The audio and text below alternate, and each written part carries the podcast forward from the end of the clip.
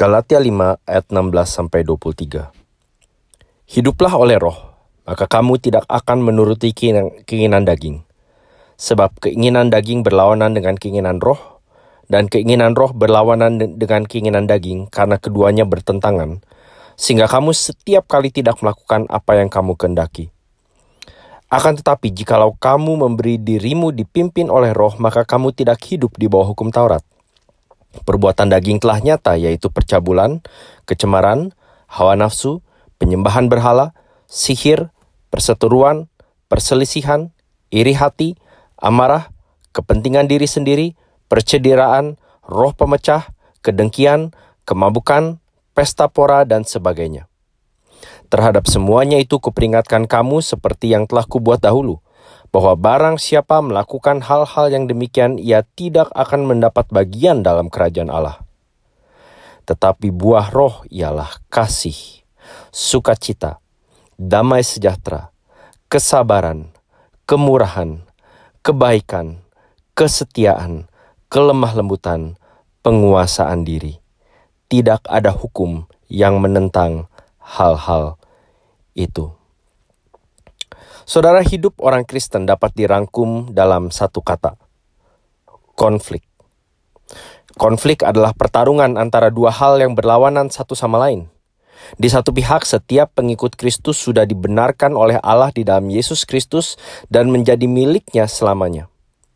Di pihak lain, setiap pengikut Kristus masih memiliki sifat dosa dan rentan terhadap godaan si jahat dan dunia ini setiap harinya. Tidak ada satupun manusia yang netral di dunia ini. Entah ia milik Kristus, di mana ia akan selalu berkonflik dengan dosa dan kejahatan, atau ia milik setan, di mana ia akan selalu mencari cara berdamai dengan dosa dan kejahatan. Yesus sendiri mengatakan, "Siapa yang tidak bersama aku, ia melawan aku."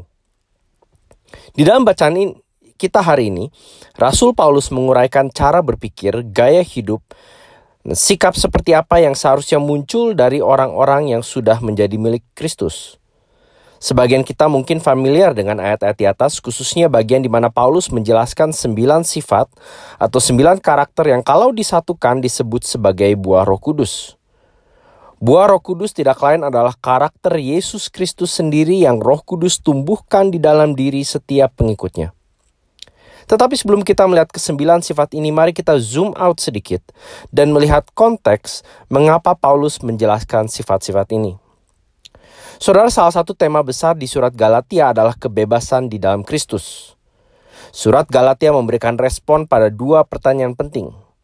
Yang pertama, kalau kita sudah diselamatkan sepenuhnya oleh anugerah Allah di dalam Kristus, apakah artinya Tuhan tidak peduli lagi dengan perbuatan baik kita?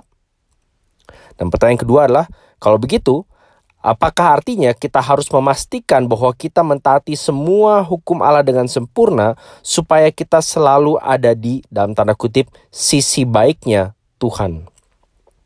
Saudara, jawabannya adalah bukan dua-duanya. Kebebasan di dalam Kristus artinya berjalan oleh Roh Kudus, dipimpin oleh Roh Kudus, serta hidup oleh Roh Kudus. Tugas Roh Kudus adalah membuat setiap pengikut Yesus menjadi semakin seperti Yesus.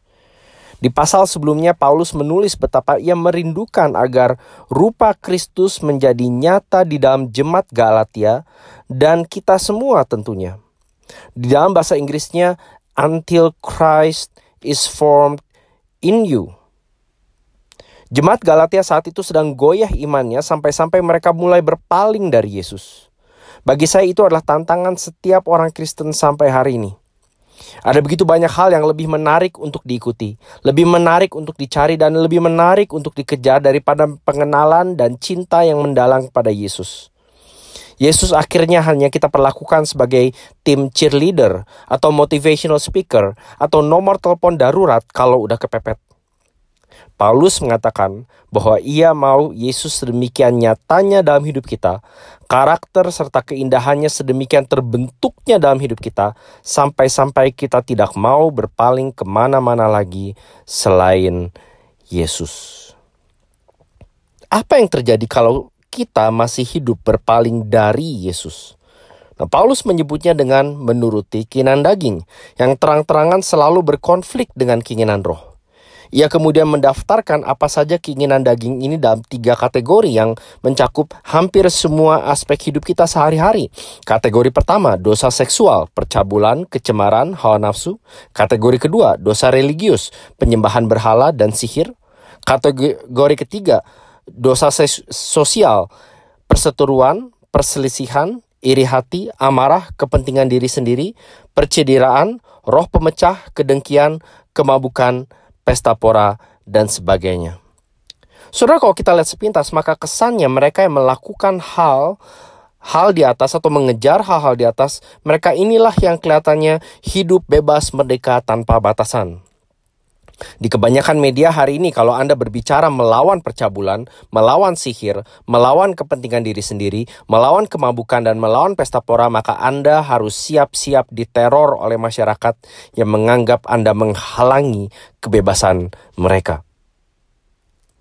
Kebebasan di dalam Kristus tidak seharusnya diikuti dengan kebebasan berbuat dosa. Jangan pikir bahwa kita bisa mengklaim sebagai orang Kristen dan hidup berdamai dengan kedagingan dunia dan setan. Perhatikan apa yang Paulus katakan. Terhadap semuanya itu kuperingatkan kamu seperti yang telah kubuat dahulu, bahwa barang siapa melakukan hal-hal yang demikian, ia tidak akan mendapat bagian dalam kerajaan Allah.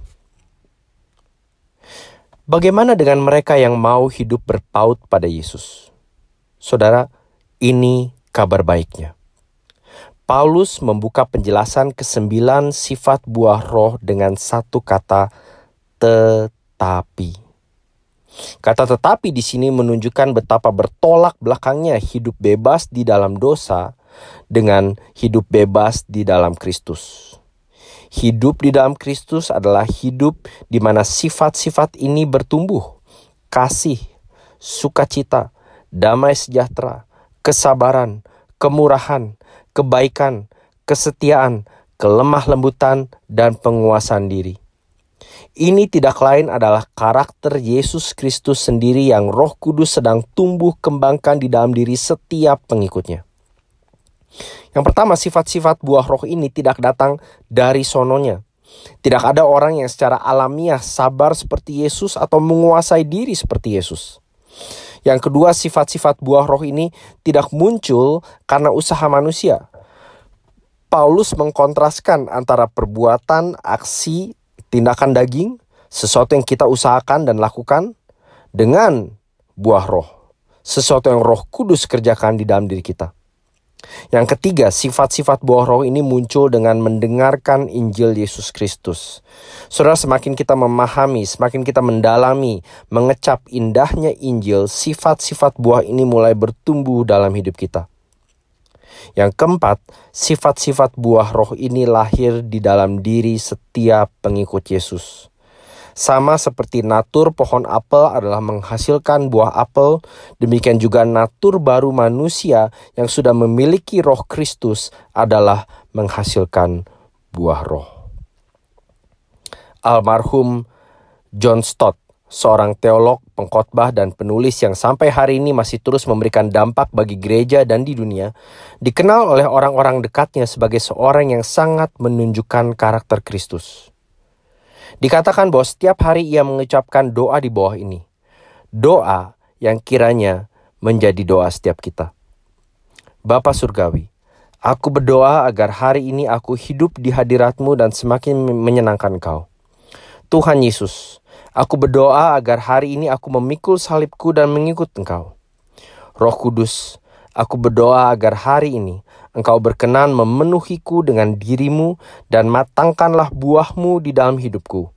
Kasih, sukacita, damai sejahtera, kesabaran, kemurahan, kebaikan, kesetiaan, kelemah lembutan, dan penguasaan diri.